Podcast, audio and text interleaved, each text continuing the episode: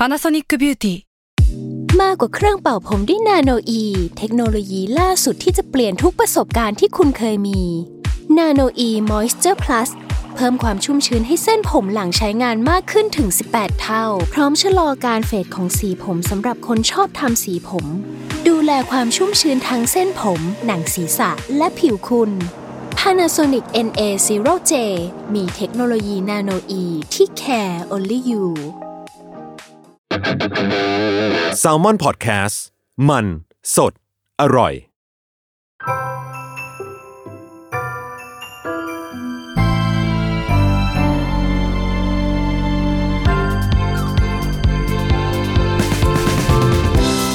สวัสดีค่ะ ยินดีต้อนรับเข้าสู่รายการ Miss Korean รู้จักเกาหลีมุมนั้น ผ่าน pop culture เรื่องนี้ไปกับพัชจาค่ะ เย้อุ้ยวันนี้มีเสียงแปลกใหม่ แอบสปอยเลย อะๆเดี๋ยวบอกก่อนละกันว่าวันนี้นะคะ เราจะมารู้จักเกาหลีในมุมแบบผู้หญิงกันบ้าง โดยที่วันนี้เราจะหยิบหนังสือนะคะ คิมจียองปี 1982 ค่ะ มาคุยกันในวันนี้ค่ะ ซึ่งชื่อภาษาอังกฤษของเล่มนี้นะคะ คือคิมจียอง born 1992 หรือว่าชื่อในภาษาเกาหลีนะคะ คือ팔십이년생 คิมจียอง แล้วก็อย่างที่แอบได้ยินเสียงมนุษย์อีกคนหนึ่งในห้องนี้ไปแล้วนะคะ ก็จะพบว่าเราไม่ได้อยู่คนเดียวค่ะ วันนี้เรามีแขกรับเชิญมาร่วม discuss กับเราด้วยอาวาสินีแนะนำตัวเลย อ่าค่ะ สวัสดีค่ะ ชื่อพลอยนะคะวาสินีพบูประภาพค่ะ เป็นอดีตผู้สื่อข่าว เพราะว่าเรา กำลังจะไป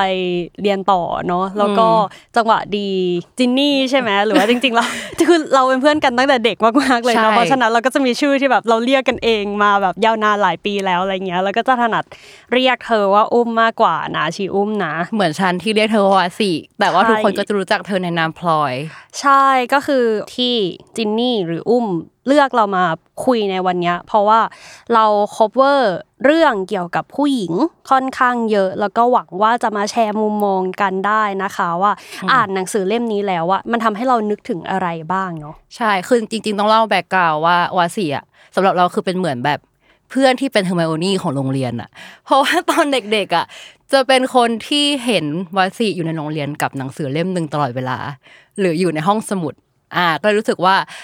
วาสิเป็นคนที่อ่านหนังสือเยอะมากแล้วแบบจริงๆฉันยืมเอามาลองนอนเธอโอเคจะได้ได้แบบ title ตำแหน่งนักอ่านดีเด่นประจำเดือนอะไรแบบเนี้ยอ๋อเออใช่มันมีใช่ป่ะมันแปะอยู่หน้าห้องสมุด คือสมัยเราเรียนอยู่เกาหลีอะวาสิจะเป็นคนที่เหมือนเราอยู่เกาหลีอะเราจะเป็นแบบพอเรียนเกี่ยวกับการสื่อสารอะมันก็ต้องเรียนแบบ mass comm เรียนแบบปรัชญาหรือแบบบางครั้งก็อาจจะมาแตะเรื่อง feminism บ้างซึ่งเรา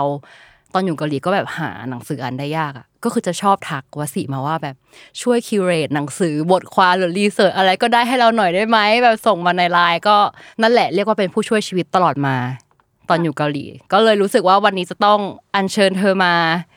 ร่วมพูดคุยกันเหมือนเป็นแบบเพื่อนผู้หญิงอีกคนนึงละการที่มาคุยกันหลังจากอ่านหนังสือเล่มนี้ อ่าค่ะ ขอบคุณมากเลยนะคะ เป็นเกียรติมากเลย ซึ่งพรุ่งนี้จะบินแล้วนะจริง ๆ แล้ว เออจริง แต่ว่าตอนที่กว่านี้จะออกอะคงบินไปแล้วเรียบร้อยเดี๋ยวมาดูกันว่าเจอร์นี่เธอจะเป็นยังไงต่อไป อ่าอะกลับเข้ามาเรื่องนี้คือ หลังจากอ่านเรารู้สึกไงบ้าง เราอะถามอุ้มใช่ป่าว่ามันมีกล้องหรือเปล่า เพราะเราอยากโชว์ให้เห็นเว้ยว่า เราอ่านไปอะคือเวลาอ่านหนังสือแล้วเราชอบโน้ตใช่ป่ะแต่อันนี้ไม่ใช่หนังสือเราเพราะฉะนั้นเราก็จะแปะโพสต์อิทไว้อะเออแล้ว เล่มเนี้ยพออ่านเราแบบนั่งแปะโพสต์อิทว่าแบบเอ๊ะอันนี้อยากพูดอะไรอะไรเงี้ยก็คือทุกหน้า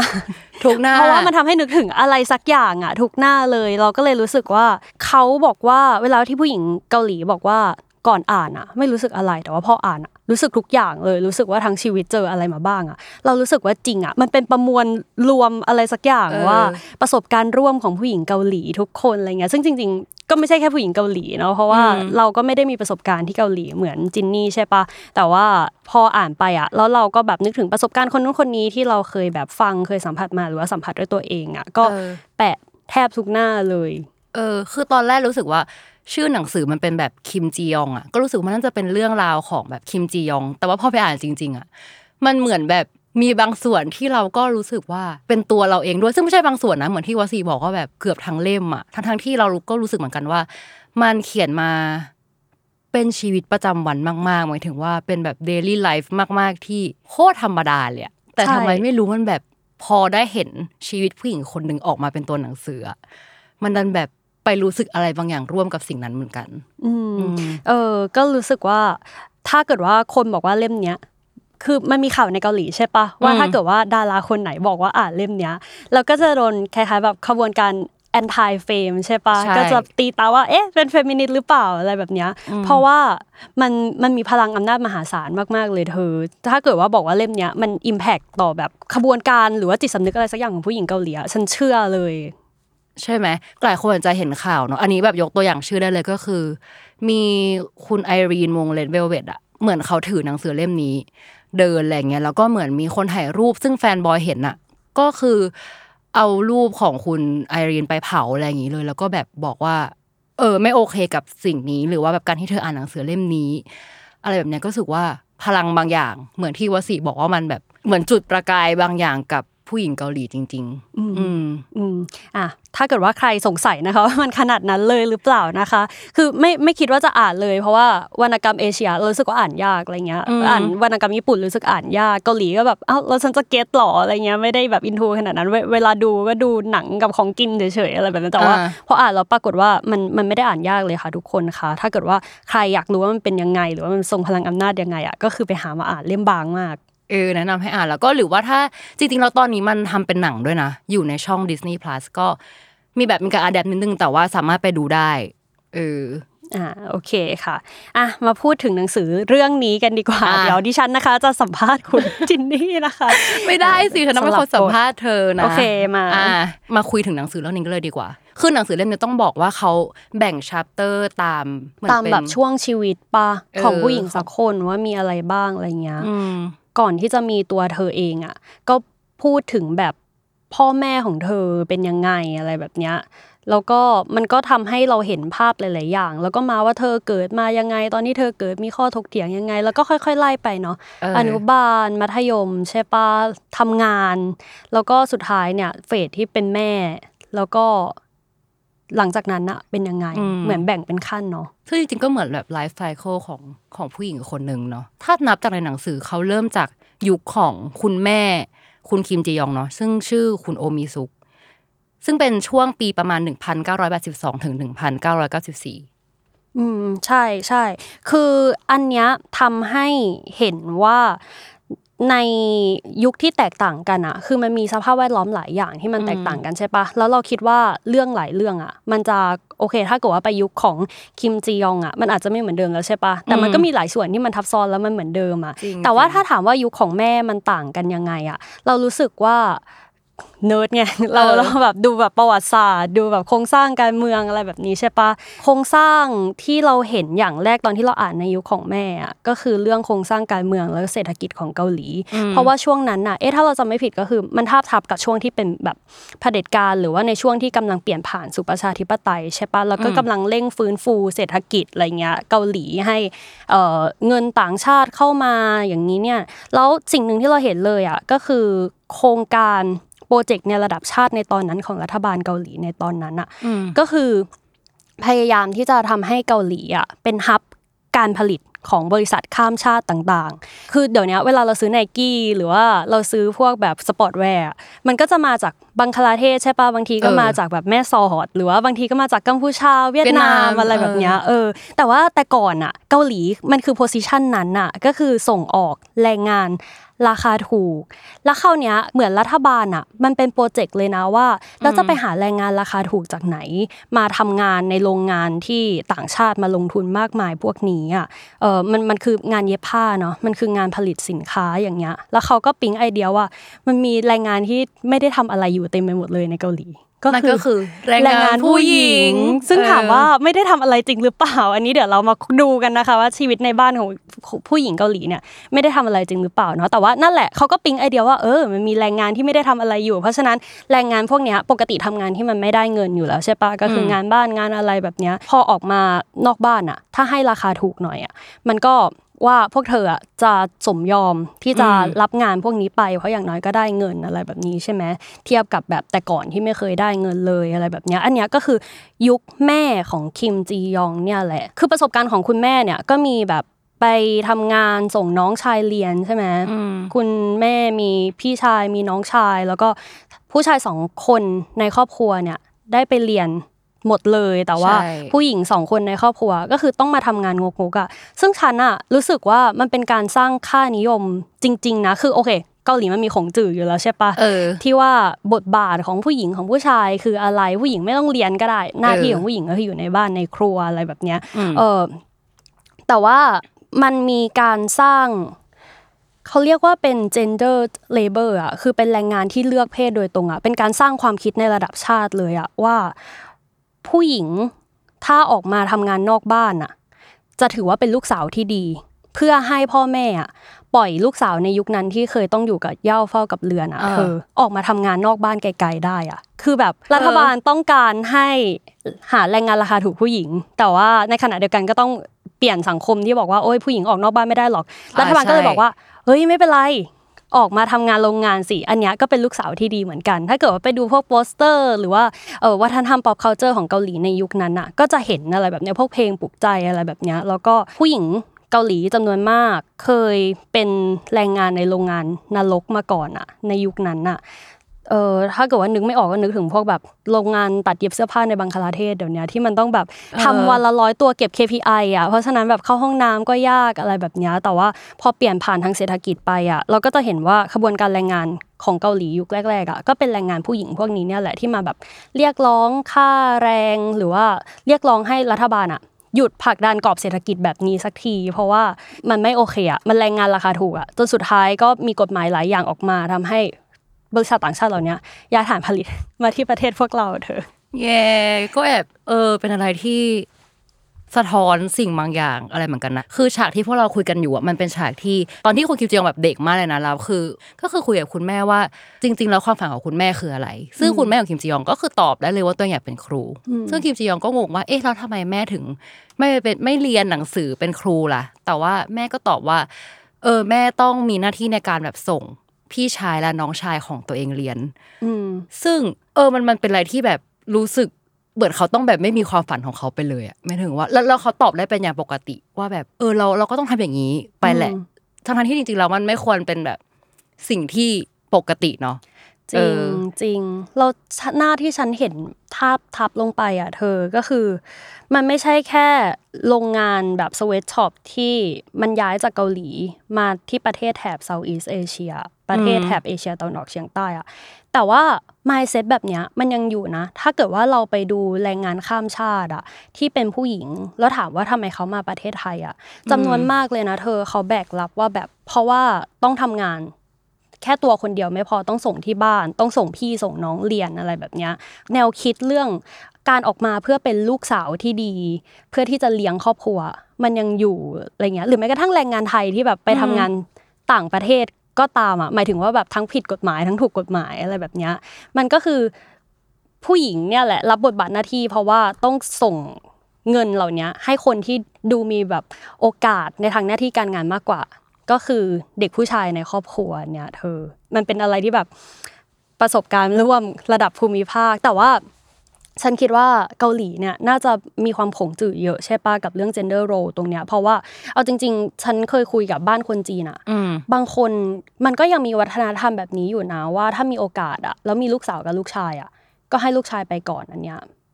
แบบเคยเคยคุยกับเพื่อนเกาหลีแล้วแบบเขาบ่นอะไรแบบนี้ปะโหคือ เอาจริงๆเยอะมาก เรื่องนี้ทุกคนอาจจะเห็นได้ผ่านทางซีรีส์และและหนังอะไรที่เยอะมากว่า เราจะเห็นได้ชัดเลยว่าแบบว่าอย่างลูกชายในบ้านหรือลูกสาวอะไรอย่างเงี้ยเช่นแบบวัฒนธรรมง่าย ๆ เลยคือ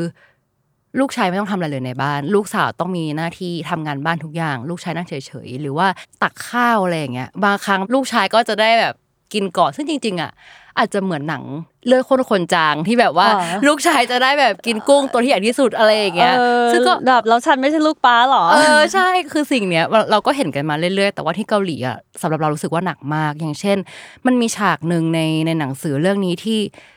จริงๆเราครอบครัวคุณคิมจียองที่เราเห็นน่ะก็จะมีพี่น้องสามคนเนาะคือพี่สาวแล้วก็คุณคิมจียองแล้วก็น้องชาย แต่จริง ๆ แล้วอะก่อนที่จะมีน้องชายอะคือคุณแม่คุณคิมจียองอะตั้งท้องผู้หญิงก่อน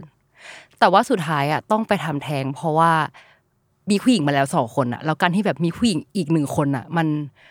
มันไม่ได้แล้วอะก็คือเทำแท้งเพื่อเลือกเพศ ใช่ การทำแท้งในยุคนั้นคือ เป็นเรื่องถูกกฎหมายด้วยนะในในยุคก่อนอะ เพราะว่าควบคุมอัตราการเกิดของประชาชนด้วยสิ่งนี้จริง ๆอะแต่ว่าแบบจริงๆแล้วสำหรับเราอะเพศมันไม่ควรจะเป็นปัจจัยหนึ่งในการที่เอามาควบคุม อะไรนะอัตราการเกิดของประชากรหรือเปล่า ซึ่งสิ่งนี้เราว่ามันมีอิทธิพลมาจากลัทธิขงจื้อเว้ยคือลัทธิขงจื้อมันเป็นอะไรที่เป็นรากลึกมาก ๆ ของเกาหลีในในทุกแขนงอะ ซึ่งเขาเชื่อว่าหนึ่งในแขนงนั้นคือการมีลูกชาย เพราะว่าคำสอนสำคัญของลัทธิขงจื้ออย่างหนึ่งอะคือการที่เราจะต้องสืบทอดครอบครัวต่อไปนั่นหมายความว่าเออการมีลูกชายคือสิ่งสำคัญ หรือว่าใครที่เห็นเรื่อง LGBTQ ที่คนเกาหลีไม่ยอมรับอะจริง ๆ แล้วก็มีพื้นฐานความเชื่อมาจากสิ่งนี้ เพราะว่า LGBTQ ก็เรียกว่าไม่สามารถสืบทอดตระกูลได้อะมันเลยทำให้เป็นแบบสิ่งที่เขาไม่ยอมรับในสังคมเกาหลี ก็คือมันมาจากความเชื่อนี้แหละ จริง ๆ อะ ไม่ใช่เห็นแค่ตอนโตแล้วด้วยนะ ในในแต่ละครั้งที่มีการตั้งครรภ์เกิดขึ้นในเรื่องเนี้ยเออมันจะมีแรงกดดันอะมาจากไหนก็ไม่รู้อืมว่าแบบมันต้องเป็นลูกชายสิ มันต้องเป็นใช่ลูกชายสิ อย่างนี้เนี่ย ซึ่งสำหรับเราอะคิดว่าคือคนท้องอะมันก็มีอาการกดดันอยู่แล้วใช่ปะอืมแล้วบรรยากาศในการท้องแต่ละครั้งอะ มันกดดันมากเลยจริง ๆอะแล้วแบบคลอดออกมาเป็นผู้หญิงก็คือแบบเหมือนฝันร้ายอะเออ เออเอโออเคก็แม่เนี่ยโดนกดดันจากย่าใช่ไหมอืมให้มีลูกชายอะไรเงี้ย แล้วพอมีลูกชายมาในครอบครัวของคิมจียอนลูกชายก็ได้สิทธิพิเศษต่างๆ มากมาย มีคนเลี้ยงดูหรือแม้กระทั่งนมผงอะเธอ ซึ่งจริง ๆ แล้วแบบเออใช่ฉันสะเทือนใจมากเลยนะ ฉันทำเรื่องนมผงเด็กมาใช่ปะอืมแล้วเด็กก็คือแบบคือเด็กจะโตขึ้นไปเป็นคนฉลาดจะเป็นคน bright มากขนาดไหน จะแบบมีศักยภาพในการเรียนรู้มากขนาดไหนในอนาคตอะมันขึ้นอยู่กับสารอาหารที่กินในช่วง 6 เดือนแรกอะเธออมอันนี้ว่าแบบวิชาการจัดๆเลยอะดีแล้วเออซึ่งแบบเพราะฉะนั้นมันก็เห็นตั้งแต่ต้นแล้วอะว่าอาหารที่จัดให้แต่ละคนในช่วง 6 เดือนแรกอะมันคาดหวังอะไรอะแล้วอืมคิมจียอนคือแบบต้องไปแอบกินนมผงน้องอร่อยดีอะไรแบบเนี้ยเออซึ่งวโดนคุณย่าดุอีก ใช่แล้วก็แล้วชีก็ไม่กินอีกเลย ส่วนน้องก็คือแบบได้รับการแบบ กินนมผงที่แบบดีที่สุดตั้งแต่ตอนที่เด็กอะไรแบบเนี้ยเธอมันก็คือแบบความความคาดหวังแล้วก็แบบจัด priority ถ้าจำไม่ผิดมันมีเรื่องการแยกห้องนอนด้วยปะคุณคิมจียองกับพี่สาวอะไรเงี้ยก็อยากได้ห้องเดียวของตัวเองเหมือนกัน แต่ว่าคนที่ได้รับ priority สิ่งนั้นไปอะคือน้องชาย แต่ว่ายังยังโชคดีที่เหมือนว่าคุณคิมมีสุขคุณแม่ของคุณคิมจียองอะเรียกว่ามีความเป็นผู้หญิงและเหมือนเข้าใจอะไรบางอย่างในลูกสาว ซึ่งสุดท้ายก็พยายามแบบ จัดห้องให้ตามหลักความเป็นแม่เนาะแต่ว่าแบบในในแง่หนึ่งอะเออการเป็นลูกชาย อืมก็อาจจะได้สิทธิพิเศษอะไรบางอย่าง ไปไปมากกว่าประมาณนั้น เอออกลับมาที่ลัทธิคงจื้อเรารู้สึกว่าอีกสิ่งหนึ่งที่มันฝังรากลึกกับเกาหลีมากคือเรื่องความเป็นผู้หญิง คือเหมือนประมาณว่า ผู้หญิงที่ดีอะควรเป็นยังไง มันมีคำคำหนึ่งในในลัทธิคงจื้อคือเขาบอกว่าเป็นสำนวนว่า wise mother good wife ฮอนโมยังชอ คือประมาณว่าผู้หญิงที่ดีอะเท่ากับแม่ที่ฉลาดและเป็นภรรยาที่ดีอืมสำหรับเรามันคือแบบหน้าที่อะไรบางอย่างที่กำหนดมาให้แล้วอะคือคือเขาท่องกันเป็นปกติเลยปะแบบอยู่ในงานแต่งงานอะไรแบบนี้เลยปะเออ อันนี้ไม่แน่ใจว่าท่องไหมแต่แต่เป็นแบบ สิ่งที่ทุกคนรับรู้กันเหมือนมันจะออกมา ในในบริบทสังคมต่างๆ เช่นอย่างอย่างในเรื่องเนี้ยก็คือเราจะเห็นในทางเรื่องว่าเขาต้องพยายามทำทุกอย่างเพื่อเป็นภรรยาที่ดีให้กับสามีเขา อย่างเช่นแบบ การไปเทศกาลชูซอกเนาะเหมือนมันเป็นเทศกาลไหว้บรรพบุรุษ แล้วเราก็ต้องไปที่บ้านสามีเพื่อทำอาหารกับที่บ้านสามีอะไรอย่างเงี้ยเออคือคือเป็นภรรยาที่ดีทุกอย่างการมีลูกชายต่างๆ เขาวัดว่า เราคือภรรยาที่ประสบความสำเร็จไหมอะจากการว่าเราเป็นแม่ที่ดีไหม คือลูกเราประสบความสำเร็จแค่ไหนอะนั่นคือสิ่งวัดแบบคุณค่าของเราอะ เช่นมันจะมีแบบ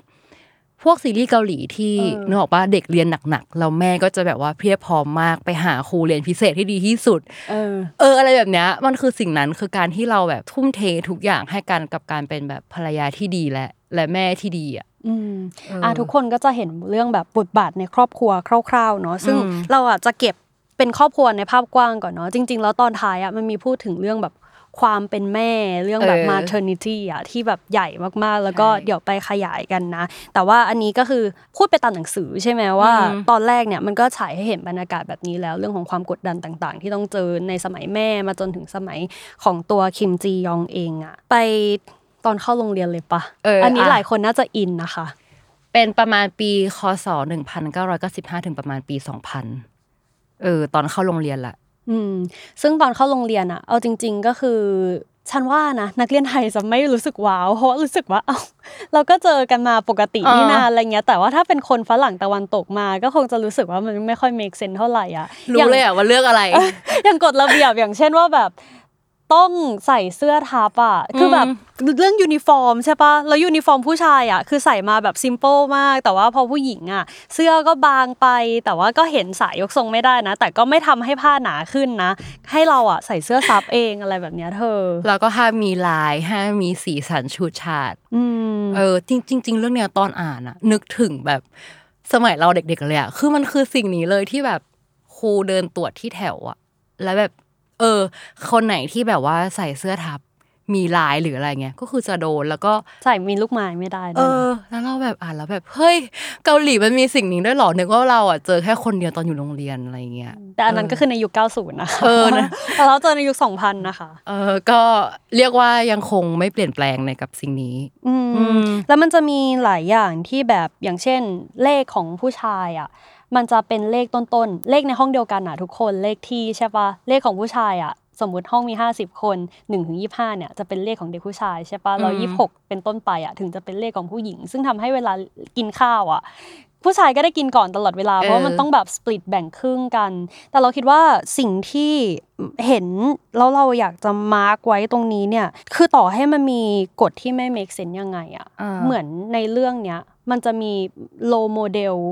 ที่แบบพยายามที่จะต่อต้านสิ่งเนี้ยมาเป็นพักๆเลยอะอย่างเช่น เรื่องของการแต่งกายใช่ปะเด็กผู้หญิงอยากเล่นกีฬาหรืออะไรสักอย่างแล้ว แล้วเหมือนชุดมันไม่อำนวยกับเขา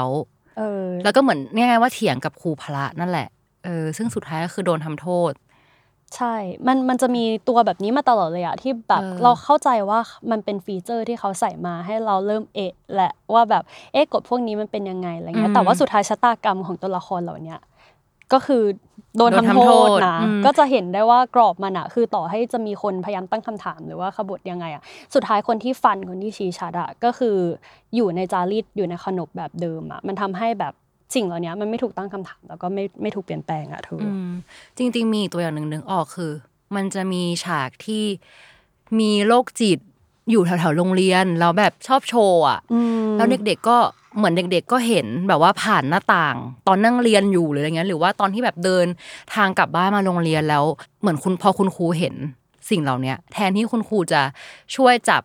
โรคจิตนั้นไปอะกลายว่าคุณครูแบบมาเบลมนักเรียนหญิงว่าแบบว่าคือมาโทษนักเรียนหญิงเองว่าทำตัวไม่เรียบแทร้นอยที่จะจัดการกับโรคจิตอะไรแบบเนี้ยให้ใช่มันเรียบร้อย ซึ่งสุดท้ายนักเรียนหญิงกลุ่มหนึ่งที่ในหนังสือเขาก็จะแบบ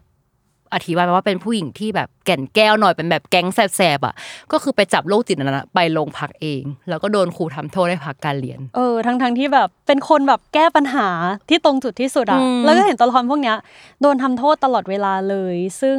เราเข้าใจว่าเขาอะพยายามจะชี้ให้เห็นว่า คือมันมีคนพยายามที่จะถาม มีคนพยายามที่จะขบฏแหละ แต่ว่าสุดท้ายแล้วระบบมันออกแบบมาแบบให้ให้มันแบบกล่อมกันไปจนสุดท้ายมันก็เลย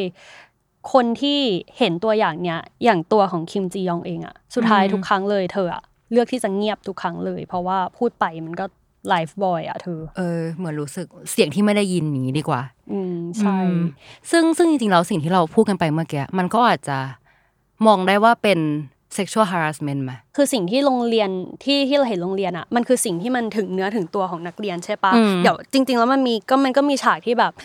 ตัวของตัวเอกอะโดนเข้ามา harass แบบจริงจังเลยอะไรแบบเนี้ยแล้วก็โรงเรียนก็จะมีการทำโทษ part ในโรงเรียนเนี่ยมันก็จะเป็น part ที่เราเห็นความถึงเนื้อถึงตัวไงมันเป็นความรุนแรงที่มันแบบมันเห็นชัดอะรู้ปะทำโทษก็คือทำโทษ โดน harass ก็คือโดน harass อะไรแบบเนี้ยแต่ว่าหลังจากนี้เป็นต้นไปอะเราเห็นความรุนแรงที่มันถึงเนื้อถึงตัวน้อยมากแล้วนะหลังจากเนี้ยโทนมันจะเป็นแบบอึนๆ คึมๆอึดอัดแบบบอกไม่ถูกอะเธออซึ่งอันเนี้ยฉันอะก็เอาไปโยงกับมันมีทฤษฎีที่ว่าด้วยความรุนแรงอันเนี้ยค่ะ ของเกาทุงนะคะ เข้าใจว่าเป็นแบบคนสแกนดิเนเวียนอะไรแบบเนี้ยเขาบอกว่าความรุนแรงเนี่ยมันมีอยู่สามระดับด้วยกันเนาะความรุนแรงที่เห็นได้ง่ายที่สุดอะก็คือระดับของ เนื้อตัวร่างกายแบบอืมระดับ physical อะอะไรที่มันแบบอย่างเช่นโดนตบอะไรแบบเนี้ยโดนตีโดนทำโทษ โดน harass อะไรแบบเนี้ยคือเวลาเราเห็นแล้วเราก็รู้ว่ามันเป็นความรุนแรงไงแล้วเราก็รู้ว่าเราจะ react กับมันยังไงอะเพราะว่ามันก็เป็นสามัญสำนึกของมนุษย์อยู่แล้ว เวลาเรา react ไป เราก็ไม่ต้องไป justify กับใคร หรือเราก็ไม่ต้องไปแก้ตัวกับใครว่า ทำไมเราถึงทำกลับแบบนั้นอะ มันมันเห็นมันเอง่ายมันเห็นชัดมันตรงๆ แต่ว่ามันมีความรุนแรงอีกสองอย่างที่เขาแบบบอกมาว่าจริง ๆ แล้วอะมันมองแค่นี้ไม่ได้นะ แต่ว่ากัลตุงบอกว่ามันจะมีความรุนแรงอีกสองอย่างด้วยกันอะก็คือความรุนแรงเชิงระบบใช่ปะเชิง structure ที่มันเป็นแบบอะไรเป็น framework มาจากกฎหมายมาจากกฎของโรงเรียนอะไรแบบเนี้ยเธอที่มาครอบเราอีกทีอะซึ่งอันเนี้ยก็จะเห็นได้จากการที่แบบคนถามว่าเอาแล้วทำไมแบบเด็กผู้ชายถึงขึ้น ต้นด้วยตัวเลขที่มันเป็นต้นหมดเลยอะไรแบบนี้ถ้าไม่กฎระเบียบถึงเป็นแบบนี้อะไรแบบนี้แต่ว่าหลังจากนี้ไปอะมันเป็นความรุนแรงอีกประเภทหนึ่งก็คือความรุนแรงเชิงวัฒนธรรม เธอที่มันเป็นอะไรที่แบบ มันฝังลากลึกแล้วอะมันเป็นอะไรที่มันสั่งสมมานานๆ แล้วก็บางทีเราไม่รู้ด้วยซ้ำแล้วก็เราบอกไม่ได้ว่ามันคืออะไรที่ทำให้เราอึดอัดอยู่อะเธอ เออ ที่เราคุยมาเนาะมันก็มีทั้งสังคมระบบ แต่จริง ๆ เราความเชื่อเราเนี่ย มันถึงว่าสิ่งเหล่านี้จริง ๆ แล้วมันอาจจะมีแบบลากฝั่งลึกของความเชื่อของคนเกาหลีเหมือนกัน คือก็ไปหาข้อมูลเพิ่มเติมมาแหละว่า ไอ้ลัทธิของจื้อที่มันฝังลากลึกแล้วอะมันยังมีความเชื่ออะไรบางอย่างอีกไหมที่ มันทำให้มันลึกถึงขนาดเนี้ยเราฉันก็พบว่าจริง ๆ มันมีอย่างหนึ่งที่อยากให้ทุกคนสังเกตคือซีรีส์เกาหลีอะชอบมีฉากที่ผู้หญิง ที่เป็นภรรยาชอบโดนสามีทำร้าย อืมเออ มีทุกเรื่องแล้วก็จะมีป้าสักคนที่แบบโดนผัวซ้อมตลอดเวลา ใช่อย่างเช่นเดอะกอรี่เราก็รู้สึกว่าโอ้โหถ้าเป็นเราโดนอะ เราคงฟ้องตำรวจหรือไม่ก็แบบหาทางออกไปจากที่นั่นแล้วอะแต่ว่าทำไมซีรีส์เกาหลีหลาย ๆ เรื่องยังยอมทนอยู่ต่อไป ทั้งๆที่เขาแบบ ไม่ใช่ฝ่ายผิดอะไรเลยอะฉันก็คนพบว่าเขาอธิบายไว้ว่า ผู้หญิงพวกผู้หญิงเหล่านั้นอะเขารู้สึกละอาย แต่ละอายตัวเองอะ ที่โดนสามีซ้อม คือจะเล่าอะไรคือเขาไม่กล้าบอกใครอ่าคือเขาละอายที่โอ้ยขาป็นเธอโดนสามีซ้อมเหรอเอออะไรแต่คืเงี้อยแบแต่บคือสามีไม่ใช่คนผิดนะหมายถึงว่าเราเราคือคนที่ผิดที่เขาทำแบบนี้กับเราเออเออ ซึ่งมันมีแบบสำนวนโบราณมากๆเขาเรียกว่าเป็นแบบคำพูดโบราณของคนเกาหลี คือพูดว่า คืออันนี้แปลมาแบบคร่าวๆเนาะ คือว่าถ้าไม่ตีผู้หญิงทุกสามวันอะ ผู้หญิงคนนั้นจะกลายเป็นหมาป่า เออซึ่งหมาป่านั้นนะมันเหมือนเป็น metaphor ของจิ้งจอกเก้าหางกูมีโฮที่มันเป็นแบบตำนานของคนเอเชีย ที่ว่าถ้าหมาป่ากลายร่างเป็นผู้หญิงแล้วแบบไปล่อลวงผู้ชายอะสำนวนโบราณที่ที่อยู่กันมานานแล้วแบบฉันก็คิดว่ามันคงจะทำไมมันถึงฝังรากลึกขนาดเนี้ยจนถึงปัจจุบันอะไอ้เจ้าสำนวนเนี้ยมันก็สั้นลงโดยที่มีคนไป ใช้แค่ว่าเราควรจะตีผู้หญิงทุกสามวัน ผู้หญิงควรจะโดนตีทุกสามวัน และเป็นมีมในเน็ตอืมเรารู้สึกว่า เฮ้ยสิ่งนี้มันแบบกลายเป็นมีมได้ด้วยเหรอเก็ตปะเออแต่ฉันเห็นการส่งต่อแบบความเชื่อแบบรุ่นสู่รุ่นท่ามกลางกระแสทางประวัติศาสตร์อะเธอ ใช่ไหมคือคือเหมือนว่าถ้าเราไม่ได้แบบมาสังเกตมันลึกๆอะแต่เราดันเห็นมันอยู่ในซีรีส์ตลอดเวลา มันเลยทำให้เราสงสัยว่า เออทำไมมันมันยังฝังลึกขนาดนี้เนาะ คือเวลาเราดูหนังเกาหลีมันจะชอบมีฉากที่ผู้หญิงเกาหลีต้องงานเลี้ยงอะแล้วมันก็จะมีหัวหน้าบอสที่มีความมึนเมานึกออกปะ แล้วแบบผู้หญิงก็ต้องคอยเสิร์ฟเหล้าหรือว่าแบบมีกิริยาอะไรบางอย่างอะซึ่งในอย่างในเรื่องเนี้ยคุณคิมจียองก็สั่งอาหารอันนึง ซึ่งเขาเรียกว่าเทนจังจีเก มันเป็นซุปเต้าเจี้ยว เราแบบก็โดนลูกค้าที่เป็นผู้ชายแซวว่าแบบว่า อุ้ยแบบผู้หญิงสมัยนี้กินเทนจังจีเกด้วยเหรอ ซึ่ง ถ้าเวลาเราก็คงไม่รู้อะเพราะเป็นต่างชาติเราอ่าโดนแซวเนาะแต่ว่าจริง ๆ แล้วคำเนี่ยมันเป็นคำที่ไว้ใช้มันมีคำว่าเทนจังยอที่แปลว่าผู้หญิงหัวสูงฟุ้งเฟ้อแบบเหมือนใช้เงินของสามีอะไรประมาณเนี้ยซึ่งเขาก็เอามาแซวกันในทั่วไปหรือว่ามันที่พูดเรื่องนี้คือตอนเราอยู่เกาหลีอะนึกออกปะเวลาเราไปต่างประเทศเราชอบให้เพื่อนสอนคำหยาบแล้วเพื่อนก็สอนสอนสอนแล้วเพื่อนอยู่ดีก็เพื่อนผู้ชายมันก็สะดุดเว้ยมันก็บอกว่า เอ๊ะ ทำไมคำด่ามีแต่คำที่เกี่ยวข้องกับผู้หญิงและเพศแม่อ๋อไปถึงว่าคำด่าเกาหลีอะอ่าก็เลยแบบนี่อ๊ะเขาก็สอนเธอเยอะนะเนี่ยโอ้โหแบบก็เลยสนุกขึ้นมาเยอะกเออ แล้วเพื่อนก็เลยแบบส่งอยู่ดีก็เกิดความสงสัยขึ้นมาแล้วตอนมาอ่านเจ้าเรื่องเนี้ยก็แบบ เออว่ะ หรือไอสิ่งนี้ก็เป็นเหมือนแบบซิมโบลเล็กๆเนาะของการที่มันมีแบบสิ่งนี้มาเรื่อยๆ หรือว่า มีอีกอันหนึ่งที่ที่ไปหามาแล้วรู้สึกน่าสนใจคือ อืมมันมีคำว่าคิมยอซา ซึ่งได้ยินเหมือนกันในซีรีส์มันจะแต่ว่าความหมายของคำเนี้ยคือ เวลาที่เจอคนขับรถแย่เขาจะแบบโอ๊ยคิมยอซาหรือเปล่าเป็นคนขับ ซึ่งคิมยอซามันแปลว่ามิสคิมหมายถึงว่าเอาเหมือนแบบคาร์เรนเออเออใช่แล้วเราก็เลยแบบเฮ้ยอันนี้ก็บริบทไทยอะเวลาที่เราขับรถแล้วแบบเจอคนขับรถไม่ดีอะมันก็จะมีคำพูดที่ว่าแบบผู้หญิงขับปะวะเออบางทีต้องหันมามองหน้าดูว่าแบบดูให้แน่ใจอะว่าเป็นผู้หญิงอะใช่เรารู้สึกว่า เออมันมีความแบบ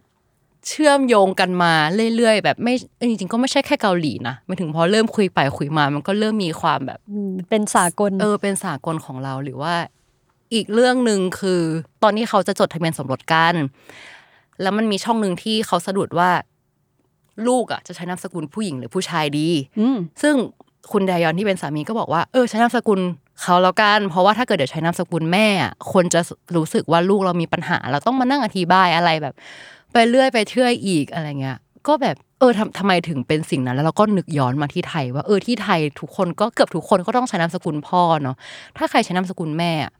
ก็ก็ประหลาดเหมือนกันก็จะถามว่าแบบ เอ๊ะทำไมใช้นามสกุลแม่ล่ะ มันต้องใช่เออมันต้องมีคำอธิบายอะไรสักอย่างอะไรแบบเนี้ย ใช่ใช่แต่ว่าเออจริง แต่ว่าอันเนี้ยที่เกาหลีอะมันมีสิ่งที่ยิ่งกว่านั้นคือ ในแต่ก่อนอะ เกาหลีมันมีระบบที่เรียกว่าโฮเจจู เป็นระบบ เรียกว่าระบบทะเบียนราษฎร์ปะระบบสัมมโนครัวเดิมในเกาหลีใต้ที่กฎหมายมันเป็นกฎหมายที่ว่าคนเกาหลีอะจะต้องลงทะเบียน ครอบครัวใดครอบครัวหนึ่ง นั่นหมายความว่าหัวหน้าครอบครัวต้องเป็นผู้ชายเท่านั้นอืมก็สมมติว่าเราแต่งงานปุ๊บอะเราต้องย้ายออกจากทะเบียนราษฎร์ของพ่อเราไปอยู่ที่สามีเลยในทันที โดยที่ระบบโฮเจจูเนี่ย หัวหน้าครอบครัวมีสิทธิ์ทุกอย่างของ ทุกคนในในในทะเบียนราษฎร์อะมเออมันก็เลยกลายเป็นว่า ลูกทุกคนอะก็จะต้องนามสกุลเดียวกับพ่อเนาะแม้ว่าจะแม่กับพ่อจะหย่ากันแล้วอะลูกก็ต้องอยู่สกุลเดิม ซึ่งเจ้าสิ่งเนี้ยระบบเนี่ยเพิ่งถูกล้มเลิกไปในปี 2005อืมเท่ากับว่าจริง ๆ มันก็คือยังไม่ถึงสิบปีอะที่ทุกคนจะต้องถูกบังคับให้ใช้นามสกุลของฝั่งชายโดยที่ไม่มีตัวเลือกอะเออ ก็รู้สึกว่า ไอ้เจ้าสิ่งเนี้ยมันน่าจะคือสิ่ง support ที่คุณไทยอนพูดมาว่าแบบ ถ้าใช้นามสกุลแม่ ทุกคนก็จะรู้สึกว่ามันประหลาดอะเออเพราะว่าด้วยด้วยระบบหรืออะไร มันก็แบบวางมาแล้วให้คนรู้สึกหรือว่าแบบมีความเชื่อแบบนี้ อืมฝังรากลึกมากจริง ๆ นี่คือแบบ 2005 หรือ 2015 นะสองพันห้า2005 ก็คือมาเป็นแบบ 20 ปีแล้วปะแต่แต่ว่ายี่สิบปียี่สิบใช่ปี แต่ว่าอีความคิดของคนอะ มันก็ยังไม่ละทิ้งระบบเนี้ยที่มันอืมที่จริง ๆ แล้วกฎหมายมันละทิ้งไปแล้วอะเธอใช่ อะเอาละค่ะ แล้วก็พูดกันมาหลายเรื่องแล้วเนาะเดี๋ยวเราทวนกันหน่อยเผื่อคนฟังตามไม่ทันอืเนาะมก็เมื่อคืกี้เราคุยกันเยอะมาก ใช่ เราอะเริ่มตั้งแต่เรื่องของแบบโครงสร้างเศรษฐกิจสังคม ประวัติศาสตร์เกาหลีเนาะอืมที่ที่มันแบบส่งมาถึงแม่ของคิมจียองเนาะเราก็จะเห็นเรื่องของความกดดันของครอบครัวระบบครอบครัวคร่าวๆของเกาหลีลัทธิเนาะคงจือเออแล้วก็ไปดูเรื่องโรงเรียนว่าโรงเรียนเนี่ยเออมันเหมือนไทยมากกว่าที่คิดนะคะเนี่ยสำหรับ ตอนที่เหลือที่เรายังไม่ได้พูดคุยเนี่ยก็คือเราอยากพามาดูแบบ working woman ของเกาหลีอะ เพราะว่าเราพูดแต่เรื่องในบ้านเยอะแล้วใช่ปะมาดู working woman ของเกาหลีว่าเขาแบบประสบปัญหายังไงบ้าง แล้วก็ปัญหาเหล่าเนี้ยมันทำให้เกิดวงจรยังไง แล้วก็รัฐบาลเกาหลีเนี่ยทำอะไรกับเรื่องนี้บ้าง อืม โอเคค่ะ เดี๋ยวเรามาเจอกันต่อที่พาร์ทที่สองนะคะ เข้ามาสู่ช่วงที่สองนะคะ ก็มาเริ่มต้นที่วัยมหาลัยกันเลยแล้วกันหลังจากที่ เราพูดไปถึงเมื่อกี้คือแม่วัยมปลายเนาะวัยแบบใช่ที่โรงเรียนแล้วก็เข้าสู่วัยมหาลัย อ่า เป็นยังไงบ้างคุณอ่านตรงนี้มาฉันโยนกลับไปแล้วนะฉันรู้สึกว่าไม่มีใครพูดเรื่องมหาลัยได้ดีเท่าอุ้มแล้วค่ะ โอเคเออคือเราอะรู้สึกว่ามหาลัยน่าจะเป็นช่วงที่ชีรู้สึกว่ามีความอิสระหน่อยใช่ไหมมีฟงมีแฟนอะไรแบบเนี้ย อาจจะเจอรุ่นพี่ที่แบบชอบแซวรุ่นพี่ชมรมอะไรแบบเนี้ยแต่ดูแล้ว มันก็เป็นช่วงที่ชีไม่ได้มีแรงกดดันอะไรมากอะซึ่งฉันอยากจะถามคนที่เรียนมหาลัยเกาหลีมาว่า มันมีแรงกดดันอะไรไหมนอกจากชีวิตของคิมจียองเนี่ยคิมจีอุ้มเป็นไงบ้าง แต่เนี้ยคือต้องบอกก่อนว่ามหาลัยที่เราไปเรียนอะพูดทุก episode เลยว่ามันมีความพิเศษบางอย่าง มันก็เลย มันไม่ค่อยปกติเราเลยรู้สึกว่าเราอะไม่ค่อยเจอความแบบเปรียบเทียบเนาะด้วยความที่เรียนเป็นศิลปะมันเลยมีความแบบ ไม่ไม่ได้แบบว่าเท่าเทียมก็จะกันหัวแบบโprogressive หน่อยนึงอะไรแบบนี้ใช่ไหมแต่เพราะว่าเหมือนความอันนี้อันนี้นอกเรื่องแต่ว่าความศิลปะมันเหมือนพอมาเรื่องวัดชายหญิงอะมันไม่ค่อยมันไม่ค่อยมีเท่าไหร่เหมือนมันวัดจากงาน แต่ว่าอย่างเรื่องคุณคิมจียองมันมีความแบบต้องเข้าบริษัทใหญ่ที่เหมือนเรียกว่าไง skill การทำงานมันคือ มันคือ skill เดียวกันที่ไม่ต้องอาศัยความพิเศษ เหมือนแบบ artist นึกออกไหมเธอ มันคือแบบระบบบริษัทใหญ่อะอ๋อเอเอออ สิ่งที่ฉันเห็นน่ะ ก็คือจริง ๆ แล้ว แนะนำไปดูหนังเพิ่มเติมอยู่แล้วมันมีซีรีส์เรื่องหนึ่งชื่อมีแสง มันเล่าระบบการทำงานในบริษัทใหญ่และและความมหาลัยได้ดีมากๆ คือ อย่างในเรื่องเนี้ยมันจะมีฉากหนึ่งที่มันมีรุ่นพี่ผู้หญิงคนหนึ่งในมหาลัยที่เรียกว่าเป็นผู้หญิงที่เก่งมาก ทุกคนก็รู้สึกว่าโหเขาต้องได้แบบที่ดีๆ และที่ที่ตัวเองต้องการแน่ๆ ซึ่งในรอบแรกที่เขาสอบไปอะสุดท้ายคนที่ได้เข้าคือเป็นผู้ชาย แต่ก็อะสำหรับเราก็รู้สึกว่าถ้าถ้าเราเป็นพี่ผู้หญิงคนนั้นเราก็รู้สึกว่าเออเขาอาจจะเก่งกว่าเราก็ได้เนาะสุดแต่ว่าสุดท้ายแล้วอะพี่เขาก็เหมือนไปหาเบื้องหลังอะว่าทำไมคนนี้ถึงได้เข้าไปอะไรเงี้ยก็ได้คอมเมนต์ที่แบบถ้าเป็นถ้าเป็นเราฟังก็คงรู้สึกประหลาดกับมันเนาะผู้หญิงถ้าฉลาดไปอะก็ลำบากกับบริษัทอะอ๋อ เออ อ๋อ นี่ รุ่นพี่ผู้หญิงคนดังกล่าวสอบว่าระดับภาษาอังกฤษเธอก็สูงเลี้ยวผู้หญิงฉลาดเกินบริษัทจะตกที่นั่งลำบาก ดูตอนนี้ปะไรดูไหมว่าฉันทำให้แบบหนูทำให้ฉันหนักใจแค่ไหน เออ เหมือนง่าย ๆ ว่าการที่พี่ผู้หญิงคนเนี้ย งงว่าเอ๊ะทำไมเราถึงไม่สอบผ่านเข้าไปนะ เขาเลยไปแบบเรียกร้องหาคะแนนเบื้องหลังว่า เอ๊ะ เขาไปพลาดตรงไหนหรืออะไรเงี้ย แต่กลายเป็นว่า สุดท้ายแล้วได้รับคอมเมนต์ที่แบบความผิดเราหรอหรืออะไรอย่างเงี้ยฉันน่ะอยากถาม เพราะว่าพอพูดถึงฉากนั้นเนี่ยอืมมันก็มีฉากหนึ่งที่เขาอ้างขึ้นมาว่า ก็ที่ต้องให้ผู้ชายสิทธิผู้ชายก่อนในการเข้าบริษัทอะเพราะผู้ชายอะไปเสียเวลาชีวิตกับการเข้ากรมแล้วไงอืมซึ่งอืมฉันอะอยากถามว่าเธออะมีประสบการณ์เฉียด กับแบบการเข้ากรมปะแล้วรู้สึกปะว่ามันเป็น mentality แบบไหนกับผู้ชายที่ออกมาจากกรมแล้วไปแบบรับใช้ชาติมาแล้ว รู้สึกว่าบริษัทหรือว่าห้างร้านต่างๆ ที่จะจ้างงานอะเขาให้ความสำคัญมากเท่าในสมัยของคุณคิมจียอนหรือเปล่า อันเนี้ยต้องเล่าก่อนว่า การเข้ากรมเนาะเราอะสัมผัสกับเพื่อนๆที่ไปเข้ากรมแล้วกันคือจริง ๆ แล้วการเข้ากรมของผู้ชายเกาหลีอะมันเหมือนเป็นจุดบุดหมาย หรือเขาเรียกว่าอะไรจุดเปลี่ยนของชีวิต ของคนคนนั้นเหมือนกัน ซึ่งถ้าถามเราอะมันก็เป็นเรื่องใหญ่มาก ๆสำหรับสังคมเกาหลี เพราะว่าผู้ชายทุกคนอะควรที่จะได้รับการเกณฑ์ทหาร ซึ่งการที่เขาไปเกณฑ์ทหารอะ มันเป็นแบบสำหรับครอบครัว ลูกชายก็ต้องไปเสี่ยงอะไรบางอย่างเนาะซึ่งอ่าก็ไม่รู้ว่าจะเกิดอะไรขึ้นกับเขาบ้าง แต่ว่าทุกคนก็ต้องไป ซึ่งจากที่เราพบอะมันก็จะมีเพื่อนบางคนที่อะสอบติดมหาลัยปุ๊บ มีที่เรียนละไปเกณฑ์อาหารสองปีแล้วค่อยกลับมา แน่นอนว่าเขาจะเรียนช้ากว่าเราสองปี จากที่เราเคยคุยกับเพื่อนเกาหลีของเราเนาะพวกโอปป้าที่คือเหมือนตอนเราเข้าไปเรียนก็จะมีโอปป้าที่กลับมาพอดี ก็เคยคุยเรื่องนี้กันเพราะว่าตอนนั้นมันมีซีรีส์เรื่อง I Descent of Sun เราแบบโอป้าก็บอกว่าเอออย่างเรื่องเนี้ย ที่มันดังในที่อื่นอะสำหรับตัวเขาที่เป็นทหารหรือแบบไปเกณฑ์อาหารมาเขารู้สึกว่าเรื่องเนี้ยมันมีความโรแมนติไซส์อะไรบางอย่างอ่านในมุมของเขาอ่าเออ ซึ่งเขารู้สึกว่าเออจริง ๆ การเกณฑ์ทหารมันไม่ได้เป็นแบบนั้น แล้วก็เขารู้สึกว่าสองปีนั้นอะมันก็เสียเวลาชีวิตเขาไปอืมเออ แต่ว่าในสภาพสังคมที่ที่วสีถามว่าเขารู้สึกอะไรกับสิ่งนี้บ้างอะคือ ผู้ชายทุกคนก็จะรู้สึกภาคภูมิใจที่ตัวเอง เกณฑ์อาหารมาแล้ว รวมไปถึงแบบ ทุกๆคนที่รับรู้ว่าคนนี้เกณฑ์อาหารมาเขาก็จะบอกว่า เออ คุณได้ผ่านการทำงานอย่างหนักมา เพราะฉะนั้นในแง่หนึ่งอะ มันก็จะเป็นความรู้สึกร่วมของผู้ชายด้วยกันที่รู้สึกว่าแบบต้องชดเชยอะไรบางอย่าง เออ อาจจะชดเชยหรือแบบ อธิบายไม่ถูกเหมือนเขารู้สึกว่าทุกคนได้ผ่านช่วงเวลาที่ลำบากมาเหมือนกันน่ะ มันก็เลยอาจจะเป็นสาเหตุที่เออ แกแบบทำงานหนักมากๆนะอะไรก็อาจจะเหมือนเขาเรียกว่าอะไรเอมพัตตีป่ะอ่ากักับการไปเกณฑ์ทหารอืมก็ได้ ซึ่งตอนที่ทำสคริปต์เรื่องเนี้ยเราก็มีไปนั่งแบบดูสัมภาษณ์ต่างๆเนาะแล้วเขามีไปสัมภาษณ์ผู้ชายในมหาลัยเขาก็เหมือนเขาก็พูดกันแหละเรื่องการเกณฑ์ทหารว่าอย่างบางมหาลัยอะมันจะมีแบบ qualification พิเศษว่าถ้าให้ที่กับคนที่เกณฑ์ทหารมาแล้วหรือสิทธิพิเศษบางอย่างอ่าเออ ซึ่ง คุณรู้สึกยังไงกับสิ่งนี้เหมือนเขาก็สัมภาษณ์เด็กคนนั้นอะไรเงี้ยซึ่งเด็กคนนั้นอะเขาอะรู้สึกว่าไม่จำเป็นนะว่าสิทธิพิเศษนี้กับเขา แต่ว่าสิ่งที่เขารู้สึกไม่เท่าเทียมอะคือมีมหาลัยที่เฉพาะผู้หญิงอย่างเดียวมากกว่า เพราะว่าเหมือนคณะที่เขาอยากเข้าเรียนอะ มันมีในมหาลัยผู้หญิงล้วนด้วย แล้วเขาไม่สามารถเข้าได้ นั่นหมายความว่าเขาอะเสียเปรียบกับการที่ที่นั่งของมหาคณะคณะที่เขาอยากเรียนอะ มันหายไปเว้ยอืมเออ ฉันก็เลยแบบ ก็มุมใหม่เหมือนกันนะหมายถึงว่าการที่ตัวเองรู้สึกว่าไม่ต้องได้รับสิทธิพิเศษก็ได้กับการที่ฉันไปเกณฑ์อาหารรับใช้ชาติมา แต่ว่าการที่มีมหาลัยสตรีล้วนอะทำให้ที่นั่งของเขาอะสิทธิ์มันไม่เท่ากัน เออ เข้าใจเออซึ่งแบบมหาลัยสตรีล้วนก็จะเป็นความพิเศษของญี่ปุ่นเกาหลีใช่ไหมอืมอืมซึ่งประเทศเราก็ไม่มีอันนี้ต้องคุยกันต่อยาวอีพีเลยนะคะเอโออเคเออแต่ฉันถามเรื่องเกณฑ์อาหาร เพราะว่าเนี่ยแหละฉันรู้สึกว่าเอ๊ะมันเป็นประเด็นใหญ่หรือเปล่าที่มันเป็นแบบ ส่วนหนึ่งของโครงสร้างที่มันแบบ discriminate ว่าการจ้างงานของผู้หญิงกับผู้ชายอะอืมมันมี bias อะเธอ ซึ่งพอพูดถึงเรื่องแบบ empathy ในหมู่ผู้ชายกันเองอะแล้วฉันก็เออมันอาจจะเป็นส่วนหนึ่ง แต่ฉันก็ไม่แน่ใจไงก็เลยมาถามเธอเออแต่ว่าเรื่องการทำงาน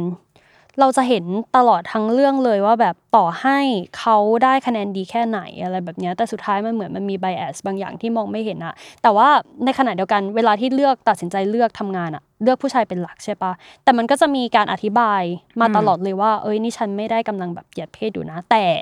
มี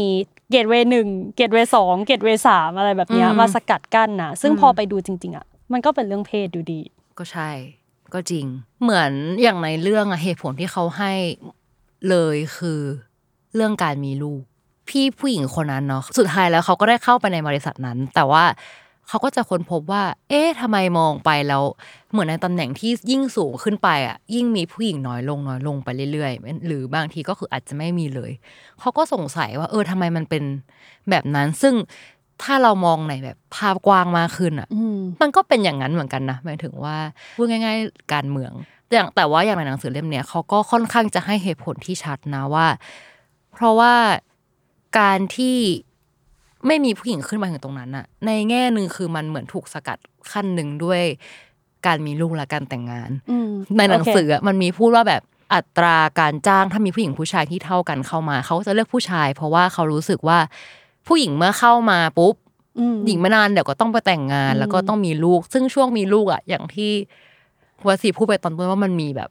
ขั้นตอนและอะไรบางอย่างกับช่วงนั้นเยอะมากอืมๆผู้หญิงก็ต้องหยุดไปอะหยุดไปคลอดลูกเลี้ยงลูกอะไรเงี้ยซึ่งเขารู้สึกว่าช่วงนั้นน่ะมันคือช่วงสะดุดอะเอออืมแทนที่เขาจะดันผู้ชายให้ขึ้นไปเลย แล้วก็มันก็ง่ายกว่าการที่ต้องมาเสียเวลาแบบ ไม่รู้ความไม่แน่นอนกับผู้หญิงคนนี้ว่าจะหายไปตอนไหนอืมเออ มันก็เลยทำให้เป็นสิ่งหนึ่งที่เขาคุยกันมั้งในสังคมว่าแบบถ้าเป็นผู้ชายกับผู้หญิงเขาก็จะเลือก ที่จะรับผู้ชายเข้า หรือเลือกที่จะดันผู้ชายไปในตำแหน่งที่สูงกว่า อืมอือืมมซึ่งอันเนี้ยอันนี้ให้ความเป็นธรรมกับเกาหลีนะคะ อันนี้มันเป็นปัญหาเหมือนแบบทั่วโลกเลยอะเขาก็เลยมีการรณรงค์ขึ้นมาเรื่องแบบการเพิ่มสวัสดิการต่างๆ ให้ผู้หญิง แต่ว่าอันเนี้ยมันพูดตรงๆเลยไง ว่าที่ไม่จ้างงานเนี่ย เพราะว่ามันจะสะดุดแล้วก็ยังไงก็ต้องออกไปมีลูกอยู่ดี แล้วก็เสียเวลาอืมเทรนคนใหม่อะไรแบบนี้ใช่ปะซึ่งเธอรู้ปะว่าอันเนี้ยสิ่งที่ทำให้ฉันนึกถึงอะที่ไทยก็มีนะจริงเหรอมันมีหน่วยงานหนึ่งหน่วยงานภาครัฐนะคะ ไป Google ดูได้โอ้ เอาจริง ๆ ก็พูดไปเลยก็ได้ป้าว่าเป็นสำนักงานตำรวจแห่งชาติอะเธอคือแต่ก่อนอะมันจะมีแบบตำแหน่งที่เปิดรับเข้ามาเป็นผู้หญิงอะเพราะว่ามันก็มีคดีมากมายที่มันต้องใช้ตำรวจผู้หญิงนึกออกปะคดีเรื่องเพศ หรือว่าคดีที่แบบเกี่ยวข้องกับอะไรที่มันเซนซิทีฟมากๆอะมันอะต้องใช้ในร้อยผู้หญิง แต่ว่าในช่วงหลังอะเราเข้าใจว่า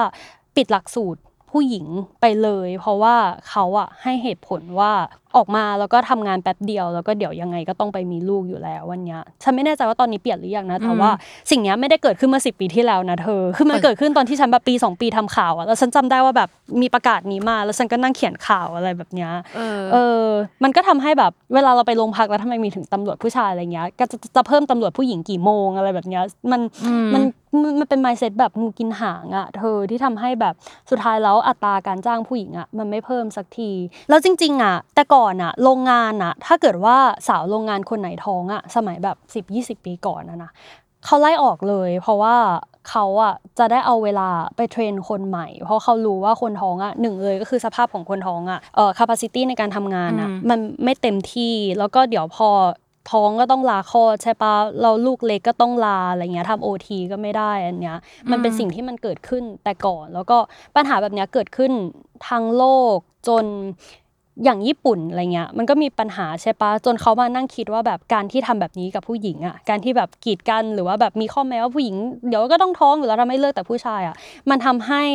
เศรษฐกิจอะมันหยุดชะงัก แทนที่มันจะเติบโตได้เท่านี้อะไรแบบเนี้ยมันเติบโตได้นิดเดียว เขาก็เลยมาเพิ่มนโยบายที่เกี่ยวกับผู้หญิงมากขึ้นนะอันเนี้ยฉันเทียบไปเรื่อยๆ ว่าแบบสิ่งที่เกิดขึ้นกับญี่ปุ่นอะไรเงี้ย ซึ่งฉันเข้าใจว่าเกาหลีก็พยายามทำกันอยู่ใช่ปะอืมอันนี้คือจากที่หาข้อมูลมา เขาพบว่าปัจจุบันอะประเทศเกาหลีใต้คือกระทรวงแรงงานของเกาหลีพยายามที่กำลังจะเพิ่มนโยบาย เพิ่มสิทธิ์ลาคลอดเป็น 18 เดือน ในอีกแง่หนึ่งคือ ตอนนี้อัตราการเกิดที่เกาหลีก็คือต่ำมาก มันมีคำหนึ่งคำว่าซัมโพคือมันมาจากคำว่าซัมโพ generation ภาษาอังกฤษคือ three giving up generation คือ อันนี้จจะไม่ใช่แค่เฉพาะผู้หญิงก็ได้นะหมายถึงว่าทั่วๆไปเลยแต่ว่ามันเป็น อะไรอย่างหนึ่งที่สะท้อนว่าถ้าเราอยากขึ้นไปจุดที่สูงกว่าเนี้ยเราต้อง give up สามอย่างคือ dating marriage แล้วก็การมีลูก เออ ก็คือ give up สามอย่างนี้แล้วคุณจะแบบได้ขึ้นไปในจุดที่สูงกว่านี้ในเรื่องงานอะไรเงี้ย ซึ่งปัจจุบันตอนเนี้ยคือไม่ใช่แค่สามแหละ คือเป็นตัวเอ็นแหละ give up เยอะมากอะไรก็ได้ แล้วมันก็มีเออตัวละครตัวหนึ่งด้วยใช่ไหมที่เหมือนเป็นหัวหน้างานของคิมจียองที่แบบไม่ได้ผ่านโปรเซสพวกนี้เลยถึงจะได้เป็นหัวหน้างานอะ ใช่ ก็คือต้อง give up อะเพื่อที่จะ ขึ้นไปถึงตรงนั้น เราก็เหมือนไม่มีจุดสะดุดอืมตรงนั้นมั้งที่ที่เราคุยกันซึ่งจริง ๆ ด้วยระบบเขาก็คงหาวิธีการแก้ไขปัญหาอยู่ แต่ว่าในแง่หนึงคือที่บอกว่าถึงแม้เขาจะเพิ่มสิทธิ์ลาคลอดอะแต่เราว่าในหนังสือก็บอกเลยว่าคนใช้สิทธิ์ลาคลอดนั้นไม่เต็ม หน่วยอยู่ดี เพราะก็กลัวว่าตัวเองจะเสียอืมตำแหน่งหน้าที่การงานนั้นไป มันก็ยังมี mindset อยู่ใช่ป่าว่าอืมคนลาคลอดอะ แบบลาไปสบายๆขณะที่เพื่อนร่วมงานอะ ก็ต้องมาทำงานแทนอะไรแบบเนี้ยอันนี้ก็เป็น mindset ที่เราคิดว่ามันก็ยังพบเห็นอยู่ทั่วไปใช่ป่ะแต่ว่าเอาจริง ๆเราเราคิดว่าถ้าเกิดว่าเป็นคนที่ไม่เคยคลอดมาก่อน ฉันก็ไม่เคยเธอก็ไม่เคยนะอยากอยากอยากจะสะท้อนในมุมมองของคนที่ ทำงานไปด้วยแล้วก็ต้องสะดุด เพราะว่าต้องการที่จะสร้างครอบครัว อาจจะด้วยความต้องการของตัวเอง หรือว่าความคาดหวังหรืออาจจะอุบัติเหตุอะไรแบบเนี้ยเธอ คือคิมจียองเนี่ยเขายังเป็นแบบชนชั้นกลางใช่ปะเขามีสามีแล้วก็สามีก็ช่วยแบบซับได้อะไรแบบเนี้ยแต่ว่าสิ่งที่เกิดขึ้นในทุกวันเนี้ยก็คือคนจำนวนมากอะ มันต้องทำงานสองคนสามีภรรยา มันถึงจะพอในการเลี้ยงปากเลี้ยงท้องในแบบครัวเรือนหนึ่งได้อะหรือแม้กระทั่งแบบเลี้ยงเด็กคนหนึ่งได้อะต้องทำงานสองคนยังไม่นับว่าแบบบางคนเป็นแม่เลี้ยงเดี่ยวอะเธอ ฉันเคยไปสัมภาษณ์พี่สาวเป็นสาวโรงงานที่ทำงานอยู่แถวนวนครอะไรแบบเนี้ยตอนนั้นทำเรื่องสิทธิลาคลอดเนี่ยแหละ แล้วเขาอะก็เล่าให้ฟังว่า คือพอเขาเป็นแม่เลี้ยงเดี่ยวอะ ที่เป็นชนชั้นแรงงานด้วยนะแล้วก็ต้องแบบเตรียมเงินเตรียมอะไรทุกอย่าง เพื่อที่จะพอมาในการเลี้ยงเด็กคนหนึ่งอะเขาก็คือสิทธิละคลอดเราเก้าสิบวันอะเขาก็คือทำงานจนถุงน้ำค่ำแตกอะเพราะว่าเขาอยากที่จะเก็บ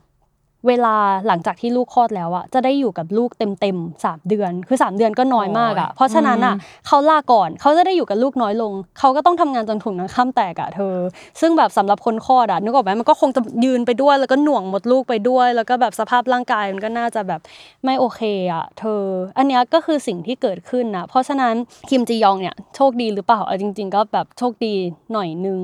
ถ้าเกิดว่าเทียบกับคนที่มีแบบสถานะรายได้มันน้อยกว่าอะไรแบบนี้ฉันไม่แน่ใจที่เกาหลีลาคลอดได้นานแค่ไหนอะไม่ชัวร์กับไม่ได้สิ่งนั้นเหมือนกันเป็นไปตามนั้นหรอเออ แต่ว่าแต่ว่าตอนนี้ปัจจุบันคือเขามีนโยบายจะเพิ่มเป็นสิบแปดเดือนอืมสิบแปดเดือนนี้คือทั้งผู้หญิงและผู้ชายนะโอ้ยแต่ว่าไม่แน่ใจเหมือนกันว่าแบบเป็นได้ตังค์ไหมอะเออ ไม่แน่ใจว่าต้องแบบลาไปแบบไม่ได้เงินหรือเปล่าอืมมเออเออ โอ้ยถือว่าแบบอย่างน้อยก็มีแบบการ initiate อะไรแบบเนี้ย เพราะว่าแบบที่ไทยเวลาฉันทำเรื่องแบบสิทธิ์ลาคลอดมันก็จะมีคนเรียกร้องร้อยแปดสิบอืมร้อยแปดสิบอะไรวะร้อยแปดสิบวันวันละเป็นสิบก็คือประมาณสามหกเดือนหกเดือนร้อยแปดสิบวันก็คือหกเดือนใช่ปะ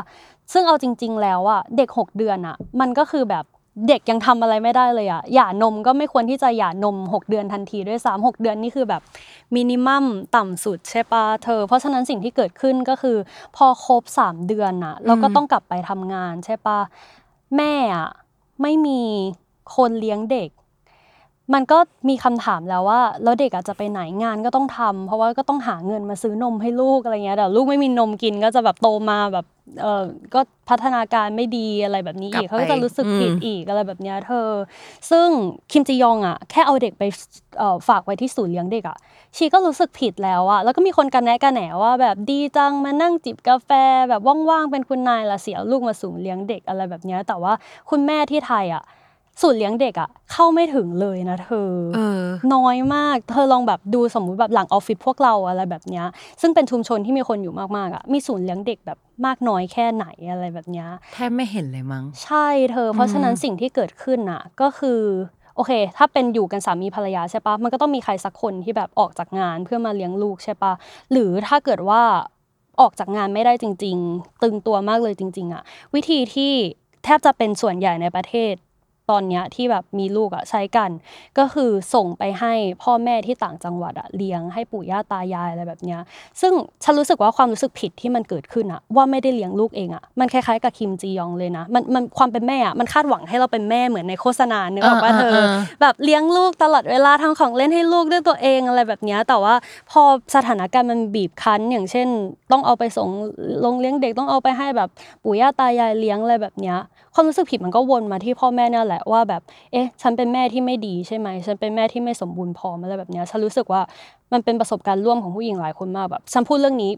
กับใครทีไรที่มีประสบการณ์เนี้ยแบบร้องไห้ทุกคนเลยเธอ เพราะว่าแบบเขาอะรู้สึกว่าเขาต้องมาทำงานหาเงินน่ะแล้วเขาส่งเงินกลับไปให้ลูกเขาเลี้ยงลูกด้วยเงินใช่ไหมเขาเป็นแม่ที่ไม่ดีใช่ไหมทั้งนั้นที่แบบเขาจะมีทางเลือกอะไรวะการที่แบบเขาอะออกมาทำงานหาเงินให้ลูก ซึ่งให้ลูกนะส่วนใหญ่ให้ลูกเก็บกินไว้ตัวเองนิดเดียวอะไรแบบเนี้ย อันนี้มันก็เป็นการเลี้ยงลูกเหมือนกันปะในดีที่สุดที่แบบเขาจะทำได้อะเธอเพราะฉะนั้นความคาดหวังเรื่องการเป็นแม่อะฉันรู้สึกว่า มันเป็นธีมที่ฉันอ่านแล้วฉันอินที่สุดในเรื่องเนี้ย เธอ จริงอันนี้เพิ่มเติมถ้าใครอยากเห็นเรื่องนี้เพิ่มขึ้นคือ ปัจจุบันอะเรารู้สึกว่าหนังเกาหลีอะมันเริ่มมาพูดในมุมนี้มากขึ้น แล้วก็มีซีรีส์เรื่องหนึ่งคือชื่อเรื่อง The Agency อีกแล้วเราพูดถึงเรื่องนี้บ่อยมากอ่าในค่ะพอดแคสต์นี้คือ The Agency มันเป็นเรื่องของ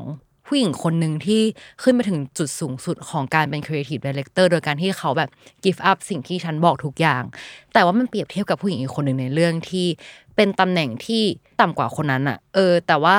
ผู้หญิงคนเนี้ยเป็นเป็นแม่ที่มีลูกแล้วก็ความใฝ่ฝันคืออยากเป็น creative director มากๆ แล้วก็ออกไปทำงาน ซึ่งจริงๆอะก็มีความขัดกับความเชื่อของคนเกาหลีเนาะที่ ถ้าตามหลักแล้วแม่ควรจะอยู่บ้านและพ่อออกไปทำงาน แต่ว่าซีรีส์เรื่องเนี้ย เออคนที่เป็นพ่ออยู่บ้านเลี้ยงลูกกับแม่สามีแทน แล้วมันจะมีฉากที่แสดงถึงความไดเลมม่าของแม่ว่า ลูกก็งอแงว่าแบบ เออ แม่ไม่เคยอยู่บ้านกับเขาเลย ต้องเขาต้องการแม่ที่เป็นแม่เขาแบบอยู่ที่บ้านอะเออแล้วเราแบบว่า ในแง่หนึ่งคือเราไม่ค่อยเห็นหนังซีรีส์เกาหลีที่มันแสดงสิ่งเนี้ย แล้วตอนดูเรื่องเนี้ย ก็แบบ เออว่ะแล้วการที่แบบแม่ออกไปทำงานอะ มันคือคำนิยามของแม่แบบไหน เพราะว่าเด็กมันก็ต้องการแม่ที่อยู่บ้านและดูแลและแบบเป็นแม่ทำกับข้าวนึกออกปะแต่ว่าในเรื่องคือแม่แบบใส่ชุดไปออฟฟิศทุกวันในขณะที่พ่อและแม่สามีอะคือคนที่ทำกับข้าวอยู่บ้านแหละเออคอย support ซึ่งไม่ค่อยเห็นในหนังเกาหลีอะไรเงี้ยเออแล้วพอแกพูดเรื่องนี้ขึ้นมา ก็รู้สึกว่า เออมันมันคือสิ่งนี้เลยอะแบบตัวละครนี้ที่มีภาวะว่า จะลาออกดีไหม เพราะว่าเขาก็เขียนจดหมายลาออกเลยว่า โอเค หรือเราต้องลาออกมาอยู่กับลูก แต่ว่าในอีกแง่หนึ่งอะเขาก็รู้สึกว่าอ้าวแล้วความฝันของเขาอะ คือเขาก็มีความฝันของตัวเองเหมือนกันที่อยากจะเป็น Creative Director แล้วแต่เขาก็อยากเป็นแม่ที่ดีนึกออกปะเขาจะเลือกจะบาลานซ์มันยังไงได้บ้าง ซึ่งในเรื่องอะ มันก็แสดงออกมาโดยการที่จริง ๆ แล้วฝ่ายชายก็คือ support อยู่ที่บ้านนั่นแหละ เราก็รู้สึกว่าเออมันก็เป็นบทบาทที่ที่ไม่ค่อยได้เห็นซึ่งอย่างในเรื่องคุณคิมจียองอะจริง ๆ แล้ว เรื่องนี้ก็ทำงานในเอเจนซี่เหมือนกัน แล้วก็จริง ๆ ก็มีความฝันของตัวเองเหมือนกัน แต่ว่าสุดท้ายแล้ว ตอนที่เขาแต่งงานมีลูกเขาก็ลาออกออกมาเนาะแล้วก็อีกภาพหนึ่งที่ที่เรารู้สึกว่าแบบใช้คำว่าสะเทือนใจได้ไหมไม่รู้ แต่ว่าเหมือนพอออกมาแล้วอะความฝันของตัวเองก็คือหายไป แล้วมันมีช่วงที่เขาไปฝากเลี้ยงเด็กอะแล้วเขาไปเดิน หางานตามร้านสะดวกซื้ออะแล้วเรารู้สึกว่าแบบคนที่จบปริญญาตรีมา มีความใฝ่ฝันทุกอย่างของตัวเอง แล้วก็ไปร้านสะดวกซื้อ แล้วคนที่ร้านสะดวกซื้อก็เป็นเขียนป้ายว่ายินดีรับแม่บ้าน ซึ่งแม่บ้านในในบริบทเกาหลีอะเขาหมายถึง คุณแม่ที่เลี้ยงลูกอยู่ที่บ้านที่ไม่ได้มีงานของตัวเองเนาะแล้วคุณคิมจียองก็คุยกับเหมือนว่าคุยกับพนักงานคนนั้น แล้วพนักงานคนนั้นก็บอกว่าเออเขาก็จบปริญญาตรีมาเหมือนกันอะแล้วเรารู้สึกมันเป็นประโยคที่แบบไม่ได้พูดอะไรชัดเจนเลยอะแต่มันเหมือนแบบอธิบายความรู้สึกออกมาว่ามันก็คงเป็นความรู้สึกแบบเชมหรืออะไรบางอย่างในใจของเขาหรือเปล่าที่เราต้องมาทำงานอันนี้ที่แบบอะ อะก็อาจจะไม่ได้เป็นงานที่เราแบบจบมาอืมโดยตรงหรือว่าความฝันของเรา เออฉันคิดว่าอันเนี้ยมันเป็นสาเหตุที่ทำให้แบบคนในยุคเนี้ยที่แบบรู้สึกห่วงแหนแบบความฝัน หรือว่ารู้สึกห่วงแหนความเป็นตัวเองอะเธอเจนของพวกเราอะ ก็เลยเลือกที่จะไม่มีลูกเพราะว่ามันก็เป็นแบบไดเลม่ามองไปตอนเนี้ยฉันไม่รู้นะฉันคิดผิดหรือเปล่านะอืมอาจจะมีคนที่มีหนทางแต่ว่ามองอย่างเงี้ยด้วยแบบฐานะของฉันด้วยอะไรของฉันอะ การที่ฉันจะสามารถสานฝันตัวเองได้อะ กับการมีลูกไปด้วยอะ มันเป็นไปไม่ได้ เอาจริง ๆ ก็ไม่ใช่แค่เรานะ จริง ๆ แล้วฉันอะไปสัมภาษณ์แบบพวกนักการเมืองผู้หญิงใช่ปะมีโปรเจกต์ที่ทำแล้วต้องแบบนั่งไล่สัมภาษณ์นักการเมืองผู้หญิงอะไรแบบเนี้ยเธอ นักการเมืองผู้หญิงก็คือมีการศึกษาดีใช่ปะบางคนก็แบบมีฐานะที่ค่อนข้างพร้อมแล้วอะเธอ ถ้าจะมีลูกกับเล่นการเมืองไปด้วยอะก็ต้องคิดแล้วคิดอีกด้วยเหมือนกันอะไรแบบเนี้ยมีคนหนึงแบบก็ฐานะดีแล้วก็มีการศึกษาดีแล้วก็แบบเออเขาพร้อมทุกอย่างอะแต่ว่าเขาคลอดลูก แล้วก็ต้องแบบหาเสียงไปด้วยอะเธอ อันเนี้ยก็ต้องคิดแล้วอะว่าแบบระหว่างทางหาเสียงมันมีห้องปั๊มนมไหม เพราะว่าก็ต้องปั๊มนมให้ลูกตลอดเวลา มันเป็นอะไรที่มันต้องทำเองอะ ซึ่งแบบโครงสร้างพื้นฐานอันเนี้ยก็ไม่ได้พร้อมหรือว่าแค่แบบถ้าเกิดว่าลูกโตหน่อยแล้วอะไรแบบเนี้ยสภาเลิกประชุมเที่ยงคืนอะไรเงี้ยแล้วสี่โมงเย็นแล้วใครจะไปรับลูกวะถ้าเกิดว่าเป็นคนที่แบบไม่ได้ไม่ได้มีคนที่บ้านพร้อม support อะเธอ มันก็ทำให้ คนที่แบบเข้าไปอยู่ในจุดที่มันตัดสินใจนโยบายที่มันเกี่ยวข้องกับผู้หญิงได้ทางตรงอะคือจริงๆ ผู้ชายก็ตัดสินใจได้นึกออกปะแต่ว่าคนที่จะแบบมานั่งนึกถึง experience เรื่องประสบการณ์เหล่านี้โอเค ปฏิเสธไม่ได้ว่าเราต้องการแบบผู้หญิงที่เป็น decision maker เป็นคนที่แบบตัดสินใจอะ มากขึ้นอะมันทำให้ตรงเนี้ยมันเหมือนเป็นความลักลั่นของระบบอะที่โอเคเราต้องการคนมาดูเรื่องนี้มากขึ้น เราต้องการ support มากขึ้นเพื่อให้เศรษฐกิจเดินไปได้ เพื่อให้เด็กเอ่อมีมากขึ้นมา support ระบบเศรษฐกิจให้เรามีสวัสดิการตอนแก่อะไรแบบนี้แต่ในขณะเดียวกันนะเรื่องพวกเนี้ยมันยังไม่ถูกไหลลื่นได้มากพออะเธอยากอะคือพอฉันฟังเราก็แบบเออมันเหมือนมันเป็นแบบจุดเล็ก ๆ ที่เชื่อมกันไปหมดเลยว่าแบบ อืมเราทำยังไงให้มันแบบไปต่อได้เพราะอย่างที่เกาหลีอะเหมือนพอแกพูดว่า ใช่เพราะเพราะสิ่งเหล่าเนี้ยมันทำให้อัตราเกิดก็ต่ำลง หรือว่าจริง ๆ แล้วอะมันพูดถึงเรื่องเงินเดือนหรือว่าแบบ gender wage gap ของเกาหลีอะก็ไม่เท่ากัน เพราะว่าความแตกต่างของเงินเดือน เออช่องว่างรายได้เออช่องว่างรายได้ผู้หญิผู้ชายใช่มันแตกต่างกันเยอะมาก ซึ่งคือคืออย่างที่ฉันเล่าไปว่า ผู้หญิงเหมือนแบบตอนแรกก็คือทำงานปกติเนาะแล้วก็ได้เงินปกติ แล้วก็พอแต่พอลาออกอะ มีลูกแต่งงานอะไรเงี้ยเราลาออกแล้วสุดท้ายต้องมาทำงานที่มีรายได้ต่ำกว่า มันก็ทำให้เกิดภาวะเศรษฐกิจอะไรบางอย่างอืมแทนที่จะแบบปั้นคนมาเรียนมหาลัยใช่นะมหาลัยก็เป็นภาษีใช่ไหมอืมแล้วก็ปั้นคนมาแทนที่จะแบบใช้คนเนี้ยอะอันนี้คิดแบบเชิงเศรษฐศาสตร์เลยนะไม่มีความเป็นมนุษย์อยู่ในนั้นเลยนะใช้ในเชิงทรัพยากรมนุษย์อะเธอที่จะใช้ได้อย่างเต็มประสิทธิภาพอะมันก็ถูกตัดตอนอะไรแบบเนี้ยเออก็รู้สึกว่าไปทางระบบ จริง มันต้องการการเปลี่ยนแปลงในเชิงโครงสร้าง เปลี่ยนแปลงในเชิงระบบใหญ่มากๆ แต่ว่าคนที่เปลี่ยนแปลงอะ จะเข้าไปมันก็แบบฟีดเข้าไปน้อยมากๆอะ ไม่งั้นก็ต้องแบบหวังให้แบบนักการเมืองชาย ซึ่งจริง ๆ ก็มีแบบหลายคนที่มันเป็น allies นะ ตอนนี้แบบเวลาเรารณรงค์ให้มีนโยบายกับเกี่ยวกับผู้หญิงมากขึ้นน่ะ เราก็เริ่มหาพันธมิตรใช่ไหมเป็นผู้ชายอะไรเงี้ย มันเป็น strategy he for she อะไรแบบเนี้ยนึกออกปะเออซึ่งเราก็อาจจะต้องหวังแบบนั้นในขณะเดียวกันก็แบบเพิ่มผู้หญิงให้อยู่ในระดับตัดสินใจมากขึ้นน่ะอืมสถานการณ์เกาหลีเป็นยังไงบ้างคะโอ้แต่ถ้าจะขึ้นไปนอนก็คือยากคือ ตอนที่นั่งทำเรื่องเนี้ยก็มีก็มีหาข้อมูลเพิ่มว่า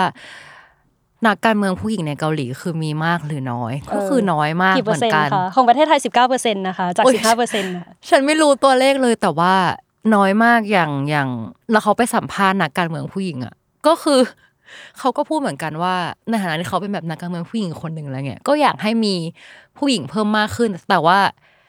ก็ไม่อยากให้ใช้คำว่านักการเมืองผู้หญิงเหมือนกัน เพราะว่าจริงๆแล้วเขาก็คือ treat ตัวเองเป็นนักการเมืองคนหนึ่งหไอรือว่าไอซีมันก็จะมี bias เออมันมันมีอันหนึงที่แบบว่าเหมือนในหนังสือเขาก็พูดว่าเหมือนชีวิตเราจะต้องไปตามระบบที่เขาวางไว้หรือจริง ๆ แล้วเรา คือคนที่มีสิทธิ์ที่จะเปลี่ยนแปลงระบบนั้นนะอืม เข้าใจเออเลยนะฉันอะคือคือแบบพอมันอยู่ในสังคมที่มันแบบคาดหวังเยอะ ๆ อะไรแบบเนี้ยเรานึกออกเลยอะว่าผู้หญิงเกาหลีคงจะรู้สึกไม่ไม่ไม่ได้มีแบบเจตจำนงเป็นของตัวเองอะต้องแบบไปตามกระแสทานของแบบ ความคิดของคนอื่นตลอดเวลาอย่างเงี้ยเธอ ซึ่งมันก็เลยไม่แปลกใจเลยว่าทำไมสุดท้ายแล้วอะการที่คิมจียองลืมไปว่าตัวเองเป็นใครอะอันนี้สปอยหรือเปล่าคะนิดนึงนิดนึงะมันคือการสปยมันคือการปลดปล่อยของเขาอะกับการไปที่ว่าแบบฉันจะเป็นใครก็ได้ เอาหน้าผู้หญิงคนไหนมาซ้อนทับฉันก็ได้ เพราะว่าเออมันมันเศร้านะมันเหมือนปลดปล่อยแต่ก็สูญเสียตัวตนเป็นในเวลาเดียวกันอะไรแบบเนี้ย อืม ใช่เหมือนกลายเป็นว่า ผู้หญิงทุกคนมี เขาเรียกว่าอะไรนะ จุดร่วมเดียวกันอะที่แอบน่าเศร้านิดนึง อันนี้ก็คือวัฒนธรรมแล้วหรือเปล่า อย่างเมื่อกี้คือเราก็เหมือนได้คุยทางแบบ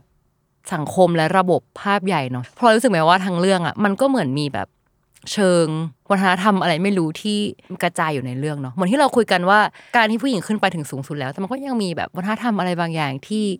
ยังทำให้เขาไม่เป็นที่ยอมรับหรือว่าความเชื่ออะไรบางอย่าง อืมเนี่ยแหละเธอมันก็เป็นไก่กับไข่ว่าแบบ เอ๊ะ ต้องเอาระบบไปก่อนหรือเปล่าต้องแบบเขียนกฎหมายร่างไว้ต้องมีกระทรวงแบบผู้หญิงผู้ชายก่อนหรือเปล่าอะไรเงี้ยว่าทำถึงจะเปลี่ยนหรือต้องขับเคลื่อนเชิงวัฒนธรรมไปก่อน มันถึงจะกฎหมายเหล่านี้มันถึงจะเปลี่ยนได้จริง ๆ อะ เพราะว่าบางทีมีกฎหมายแล้วมันก็แบบไม่ได้ถูกแบบถูกใช้งานอย่างแบบมีประสิทธิภาพนักอะไรแบบเนี้ยเธอ อืมคือจริง ๆ ที่เกาหลีอะ มันถือว่าเขาก็รับรู้กับปัญหานี้นะ เพราะว่าอย่างในหนังสือก็มีบอกไว้เลยว่าตั้งแต่ปีพศ 1999 เนาะก็มีการบัญญัติร่างกฎหมายห้ามกีดกันความต่างทางเพศ แล้วก็ในปี 2001อะเขาก็มีการตั้ง Ministry of Gender Equality and Family ซึ่งแน่นอนว่าจุดประสงค์ก็คือมาแก้ไขปัญหาทั้งหมดที่เราคุยกันมาหมดเลยรวมไปถึง คือคือปัญหาทั้งหมดนี่ไม่ใช่แค่สตรีนะ แต่ก็คือปัญหาครอบครัวปัญหาทั้งหมดเลยแต่ว่าล่าสุดเนาะที่ เกาหลีเพิ่งเปลี่ยนประธานาธิบดีใหม่อะมันอันนี้ก็ก็ก็ประหลาดใจอยู่เหมือนกันที่หนึ่งในนโยบายที่เขาใช้หาเสียงอะประธานาธิบดียุนซอกยอนเนาะซึ่งตอนนี้เขาชนะไปแล้ว แล้วก็แต่มันมีหนึ่งนโยบายที่เขาใช้หาเสียงคือยกเลิกกระทรวง Ministry of Gender Equality and Family แล้วแน่นอนว่าเขาชนะอะอืมมันก็เขาจะทำตามรถแมพไหมคะตอนนี้ยังไม่ยกเลิก แต่ว่ามีสกู๊ปข่าวที่ไปสัมภาษณ์เขาเหมือนกันว่าแบบเออจะ demolish ไอ้ ministry นี้ไหมซึ่งเขาก็บอกว่าก็คือคำไหนคำนั้นก็ก็เขาพูดแล้ว ก็รู้สึกประหลาดใจอยู่นะ เพราะว่าตอนที่มันตอนตอนนี้เขาชนะอะฉันก็แบบเทคคุยกับเพื่อนเกาหลีที่เป็นผู้หญิงอะ เพื่อนก็รู้สึกว่าแบบ เออ ไม่รู้เหมือนกันว่าชีวิตตัวเองในในประเทศเกาหลีจะเป็นยังไงต่อไป เพราะว่าผู้นำมีความคิดแบบเนี้ยเขาก็รู้สึกว่าชีวิตเขามันไม่ปลอดภัยแหละ ถูกคุกคามด้วยระบบแล้วอะ เออ ก่อนที่ทุกคนจะรู้สึกแย่เนาะอืมมันมันฟังดูแย่มากๆนะแต่ว่าโอเคสี่ปีเนี่ยยุงซอกยอนก็ไป เพราะฉะนั้นก็หวังว่าการเปลี่ยนแปลงในระยะยาวอะเอาจริงไม่รู้นะฉันอาจจะเป็นคนที่ไม่ได้อยู่ในสังคมนั้นเนาะเพราะฉะนั้นฉันดูภาพกว้างฉันดูภาพยาวอะไรแบบเนี้ยจริง ๆ แล้วเดี๋ยวเอาในหนังสือเล่มนี้ก่อน ฉันรู้สึกว่าหนังสือเล่มเนี้ยคือมันออกออกมาให้อ่านแล้วมันเศร้าสลดเลยอะแต่ว่ามันแบบใส่แบบแสงสว่างเล็ก ๆ แบบปลายอุโมงค์อะทั้งเรื่องเลยนะเธอกับการที่แบบ แม่ของคิมจียองเนี่ยพยายามอย่างยิ่งที่จะไม่ให้ชีวิตของลูกตัวเองอะมันซ้ำรอยชีวิตของเขาอะเธอมันก็มีส่วนที่มันสำเร็จบ้าง มันก็มีส่วนที่แบบมันไม่สำเร็จบ้างสุดท้ายคิมจียองก็ถูกกดดันด้วยระบบครอบครัวอะไรก็ว่าไปเนาะแต่ว่าแม่ก็เซฟไว้เยอะมากๆ ซึ่งฉันรู้สึกว่ามันเป็นการแบบความพยายามที่มันเกิดขึ้นจริงในเกาหลีในการที่จะยุติการส่งต่อ วัฒนธรรมที่รุนแรงจากรุ่นสู่รุ่นนะเธอ แล้วไม่นับว่าแบบ พี่สาวที่ช่วยคิมจียองจากการโดนฮาลาสหรือว่าเพื่อนๆที่โอเค สุดท้ายโดนลงโทษแหละ แต่ว่าเขาก็แบบพูดแล้วก็มันก็มีระบบบางอย่างที่มันเปลี่ยนจริง ๆ อะไรแบบเนี้ยเออพี่คนที่ต่อให้เขาไม่ประทับใจในที่ทำงานที่เขาพยายามที่จะขวนขวายเข้าไปเขาก็พยายามที่จะไปสอบ ราชการใช่ป่ะหรือว่าสอบเป็นใช่อายการเป็นนักกฎหมายอะไรสักอย่าง เพื่อที่จะมุ่งเน้นการเปลี่ยนแปลงเชิงระบบอะเธออฉันก็รู้สึกว่า movement เนี้ยในเกาหลีอะมันเป็น movement ที่แบบผู้หญิงมันกระซิบ มันกระซิบมันมันไม่เห็นตรงๆหรอกแต่ว่ามันช่วยกันในทางลับอยู่อะไรแบบเนี้ย เธอมันก็ช่วยพยุงกันไปได้แล้วก็หวังว่าแบบมันจะแข็งแรงขึ้นอะไรเงี้ยยิ่งยิ่งมีช่วงหนึ่งที่ตอนที่ฉันอยู่คือ แคมเปญ Me Too ค่อนข้างดังมากๆ เพราะว่ามีคดีของการที่ผู้ชายอะไปแทงผู้หญิงคนหนึ่งในในห้องน้ำในสถานีคลังน้ำซึ่งกระเทือนใจมากเพราะฉันอะก็คือเพิ่งไปที่นั่นมาแบบสองสามวันก่อน เป็นแบบที่ทั่วไปมากๆ แต่ว่านี่ดิฉันไม่เคยรู้เลยนะคะ ว่าเพื่อนไปแบบเสี่ยงชีวิตที่เกาหลีมากขนาดนี้อะไรแบบเนี้ยยิ่งฟังยิ่งแบบเธอไปเจออะไรมาบ้างเนี่ยนั่นสิเธอโดย เออโดยจากที่ฉันเป็นคนไม่ค่อยเก็ตเรื่องนี้เลยอะเพราะว่าด้วยความที่เราอยู่โรงเรียนหญิงล้วนอะมันเราอยู่ในสังคมผู้หญิงอย่างเดียวมาตลอดเนาะแล้วพอไปอยู่ในสังคมที่เกาหลีที่ค่อนข้างมีความเชื่อเกี่ยวกับเรื่องนี้แบบแข็งแกร่งมากอะก็เหมือนไปเปิดโลกอะไรบางอย่างเหมือนกันที่อะมีผู้ชายมาแทงผู้หญิงโดยที่สุดท้ายแล้วให้ปากคำเหรอว่า because เพราะว่าเขาเป็นแค่ผู้หญิง ก็ทำให้เห็นโลกในอีกแบบหนึ่งเหมือนกัน แต่ว่าในขณะเดียวกันผู้หญิงนั่นแหละ ก็ออกมาส่งเสียงตัวเองให้ดังขึ้น แล้วก็พยายามที่จะเปลี่ยนแปลงอะไรบางอย่างในในสังคมเกาหลีโดยที่ไม่ยอมเงียบไปแล้วกันสำหรับฉันซึ่งเพื่อนๆของเราเองอะก็ออกไปเดินขบวนหรือ